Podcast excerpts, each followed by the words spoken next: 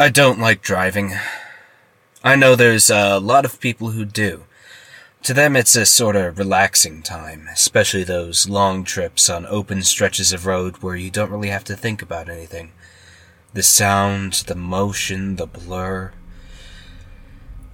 are all a nightmare to me a perpetual nightmare that I have to engage with every single day as I have to nervously yank in and out of a horde of lunatics whose idea of Zen is driving 15 over the speed limit and drifting in and out of what, whichever lane is faster without using their turn signal. Although, to be fair, it's not so bad now. My current employment is only five minutes away by car, close enough for me to walk most of the time, and when I've got the spare 20 odd minutes, that's what I do. But a few years ago, things weren't nearly so good for me. I had a job that was clear outside of town, helping with production at some facility whose seemingly only purpose was to package bedbug traps. But, you know, a job is a job. It was a 35 minute drive one way, and then back the going back usually took longer just because just because I hated it. I never could enjoy that mostly blank time. My mind forced me to think, to obsess over minutia, and then there would be some druggie trying to cross the highway without looking both ways. So the thought would crash where my car wouldn't. I could always feel the splatter of my ideas dying against the wall of my skull. No, it wasn't blank time. Blank time was mostly good time, time that my mind got to skip over to the parts that were even better. But time in the car? It was purgatory. Every day. I tried and tried to get out of that job as soon as I had a good bit saved in my bank account. By context clues, I succeeded, of course, but I spent so many hours on that road. And there was nothing, nothing really interesting. I tried to make a point to myself about getting interested in every little thing I saw on the side of the road, just to make the trip and my overall ordeal easier. It didn't work. There were some houses, most poor, some obscenely rich. Some of them had weird signs in their yard. At time to time, giant animal carcasses would appear on the side of the street, and then be gone by the time I drove down the road again. I always wondered who did the cleanup and who called in the mess. It was never me. And there was little else. A few other production places for grain and oil supplies, or whatever. But then there was this one little genuine thing that nibbled at the back of my cerebral cortex. A little convenience store inexplicably in the middle of the highway, just by a turnoff to a country road that nobody ever took. It looked run down, but it, it was obviously open. There was always a single red truck in the parking lot. The lights inside were blazing whenever I passed by the place coming home from the late shift. So somebody went in there, to a convenience store without gas pumps. Just not me. I never had a reason to go there. A convenience store meant drinks for when I was thirsty, but it also meant decelerating from 70 miles per hour at a point in the road which was very clearly not the off ramp for my apartment complex. So, I avoided it. It meant adding more time to a commute that I already despised. So, I didn't add. But each time I passed by the place, I just got a little more curious. How could a place like that have stayed open? I literally never saw any customers go into the place, assuming the red truck belonged to the owner or operator of the store. Nobody. And yet it very clearly was a convenience store, open for business. I could see the humming glow of drink coolers and that beige sort of color of stands peek through the window in the couple of seconds I was by. It just didn't make any sense. And then I quit. I quit with the amazing benefit of having an extra week in between that job and the one I have now. Essentially a whole week of vacation time, something I had never experienced before. And as I was driving back home from my very last shift, I got high on this idea of extra time. I decided to finally slow down and pull into the shop's parking lot. It was about as terrible looking from a slow perspective as it had been from a fast one. The paint was chipping, grass was encroaching here and there in the parking lot and the sidewalk, and the store didn't even have a name. Nope, it didn't say a dang thing. Not above the door, not a sign somewhere in the lot. It was a store that didn't advertise itself. Again, strange. A dinky little open sign greeted me at the door. I vacillated for a second about whether or not I should go in, and I finally decided, why not? So I pushed. The door didn't move. I smacked myself upside the head.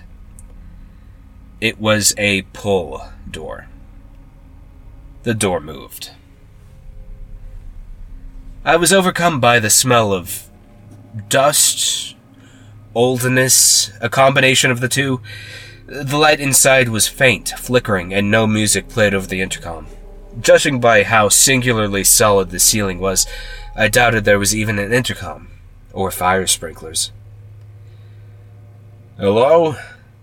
came a voice from my right. The counter was set up just beside the door. In my anger at my own stupidity, I had been stupid again, and not even looked to recognize the clerk. He was an older gentleman, probably somewhere in his late fifties, with an accent I couldn't quite place, and a race I couldn't quite place, and a fashion sense to boot. Hello, I replied, trying my best to shift my nervousness away. What are you doing here? Now, that wasn't a question I expected from a store clerk. I'm here to shop? He narrowed his eyes. You're not the usual kind that would shop here. The nerves that I'd been trying to calm exploded in a frenzy. That was such a strange comment. So strange. The, the store had to be a front for some organized crime. Was it drugs or Sorry, sir. What do you mean? You came in off the highway, right? Yes? Then you're not the usual kind. That's all there is to it. End of conversation. Like I said, real strange. So I decided to sort of sidle up to the other edge of the store, away from the creepy guy with his creepy words. It was the snack portion, it had all the usual kinds of snacks you expected to see in a convenience store, like generic brand chocolate bars. Normal. But the price tag?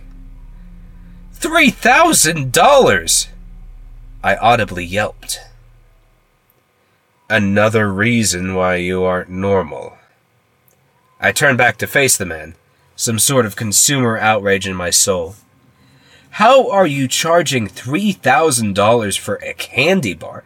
How is this place even open?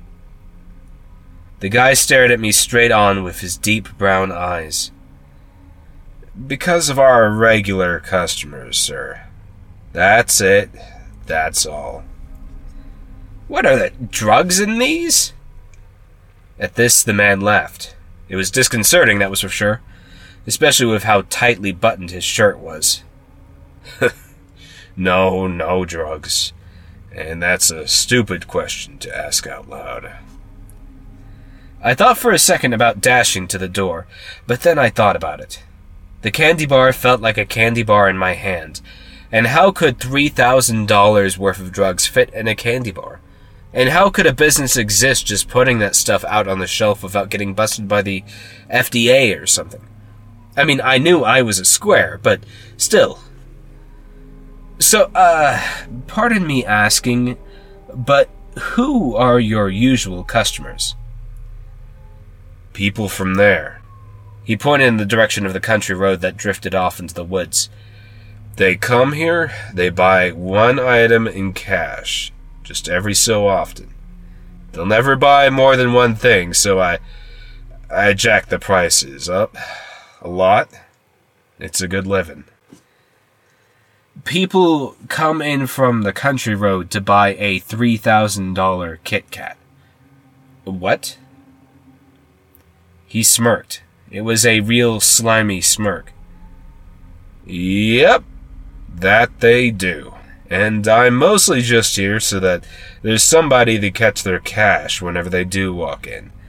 And check expiration dates, I guess. That makes no sense. Yep, I'm not going to lie. It doesn't. And the people who come down the road?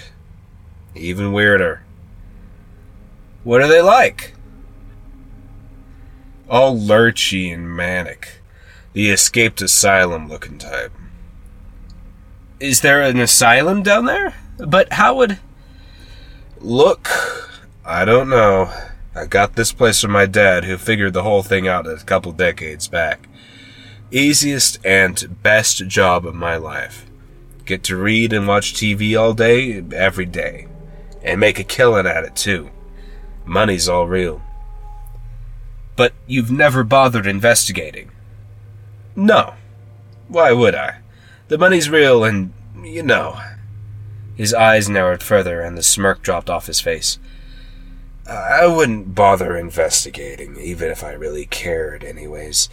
There's been a couple of guys who came in wondering the same things you did over the years, and you know what? They went down that road. They came back with a wad of cash and a blank look in their eyes and bought themselves a soda. So there. As much of an answer to your mystery as you're ever going to get. What? Exactly. Yeah. I don't know. You won't know. And you probably don't have a single card in your pocket that can buy anything here. So you best be moving along. Ah, okay. I walked mournfully back to my car, not knowing exactly what I'd just experienced. It was strange.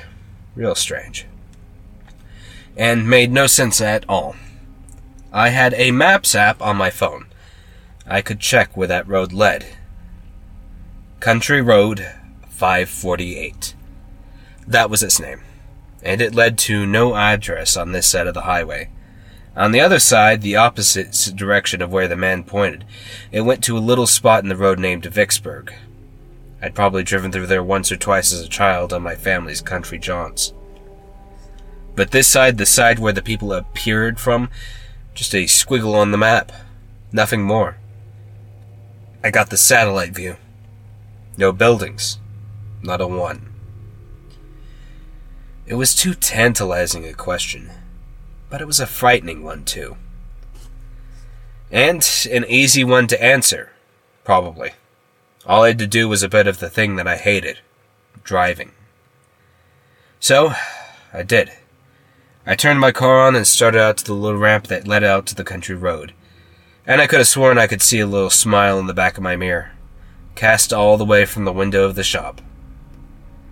I drove for ten, fifteen minutes, but I was tired. I was very, very. I woke up in my bed. I checked my phone. It was the next day. 8 a.m. My heart was pounding, my head was throbbing. There was a wad of cash on the kitchen table alongside one single, solitary chocolate bar. And a receipt. $3,000. It checked out. It did not check out. What part of that could check out? I had driven down a road, I had a bunch of extra money, real money, a candy bar, and a receipt for the exact same price of a Kit Kat that I had just ogled the day before. And I had lost my memory. A very specific portion of my memory. No, scratch the bit where the price of the Kit Kat was the same. It was a hundred dollars more. That jerk. He knew. He knew. He knew what? From his portion of the story, from what he said, it could all make sense. He knew I was curious. He knew that people who drove down the road came back and bought a singular piece of candy or whatever. And he knew that I'd been looking at that candy bar and was certainly going to drive down that road because it was all far too suspicious. Yes, that that all made sense, but but what happened? Curiosity, it seemed, had nearly killed me. My head was in a lot of pain. Not headache level pain, but still pain. Enough that I wasn't sure if I'd trade that sort of pain for the smattering of bills that had appeared out of nowhere. $315, it seemed. Okay, maybe that actually wasn't that bad. But still, I had no answers. I had been violated, assaulted by something. What on earth could it possibly have been? I tried to pierce the veil covering my memory of the night before, but it was. it wasn't even a veil. There was nothing beneath, nothing, not even the sense that something had been lost. I only knew by the context of mystery and time. I had to have an answer, but an answer meant driving all that way again. All that way, just 20 minutes. But I wouldn't be driving down that road. No, there was probably something to that road. Maybe if I approached on foot from the field and the woods. So I pulled on my old work pants and boots and settled back into my car for the usual drive that I thought I'd eternally forsaken. It was as terrible as it usually was, that early in the morning with all the work trucks frantically speeding past each other on the way to jobs that none of them wanted to report to. But I made it. And there he was, the same guy at the same store.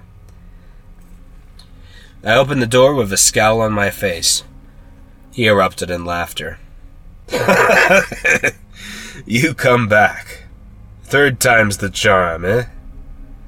Shut up. Give me answers. I don't have any answers, idiot. Unless the question is whether or not you spent $3,000 on a candy bar last night. To which the answer is yes, you did. Okay, okay. Whatever. A different question that needs a different answer then. Can I park my car here so I can go by foot? Go by foot where? His mouth curled even further in mirth at the realization. You're really into playing with fire, aren't you? What type of fire? I don't know. I've told you I don't know anything else. But you know what? If it means you come back again with thousands of dollars in your pocket, sure. You can park your car here. Just know that you're risking your life for probably nothing. And I say that as a guy who's making money off your madness. So, you know. I grunted and gave a nod of recognition. Then, after double checking to make sure my car was locked, I trudged off into the deep grass that ran parallel to the road. I made sure to stay away from the road itself, but to match its path, squiggle where it squiggled, and watch out for little beasties lurking in the bushes. There was nothing. There was countryside. I walked for hours, seeing nothing but more grass and trees. And then. And then a hotel. I think it was a hotel, hidden under the boughs of plenty of giant oak trees. A hotel. A motel. No sign, of course, and no one in the parking lot. The parking lot surrounded the place. The asphalt was the trap. If I put a foot on it. But maybe it had to do with being in a car. Yes? No. Maybe. I put my foot out. It crunched on rocks and tar. My other foot followed. I didn't tell my other foot to move. I closed my eyes. I fell asleep, but my legs continued walking. I woke up inside my car, a bottle of root beer in my hand, a hundred odd dollars in my pocket, and a piercing pain behind my right eye. It wasn't. I couldn't. I, wasn't supposed to be there. Not me. Someone else. It needed someone else. But it didn't hate me for messing with its plan. That's where the money came in. That's where this vulture with his shop intruded. What was this it that I all of a sudden knew about. No, I, I didn't. That was the thing. I knew just the fringes of it, and that was all I would ever know. Was it a government thing? Oh, I was kidding myself. It wasn't a government thing. The government would have just killed me. Same went for any human organization. It was something, a counterbalance to something. It. A real rancid idea sprung into my head. I walked into the store. Hey, my most repeat customer, and here you are, sober. Could it be. Could I get a job here? He laughed. no, I live here in the back rooms. I'm here all day, work maybe 30 minutes. Nope, that money's mine. You found your answer? I scowled at him. More than you ever will, Vulture. Yep, uh, sure. At least you got an answer from me, then. And that was that. I never went back. I was still curious, yes, just not as much. Not so much as to tempt fate. I thought about configuring little machines that would make it so my feet never touched that asphalt, but then I thought about it some more. It wasn't the asphalt. The asphalt was a conduit for something. Something, and I had been wearing pretty thick soles after all. Maybe there was nothing that could be done. Maybe. Nothing except for removing that creep with his store from the corner, the real monster. The thing that removed the kindness from the operation, whatever the operation was. It didn't deserve that sleaze bag. Remove him. But how? Kill him? Really? No, are you kidding me? Do I sound like a killer? I called the IRS on his little butt. Lots of that profit was unfiled. The place was shut down in just three months. And now, and now I'm here. And that place is still probably there. I think sometimes if maybe I want to, to buy up that little corner store. I tell myself that I'd be less of a scalper. But then, it's too tempting. Place is empty now. It will remain empty. It will remain less, so that.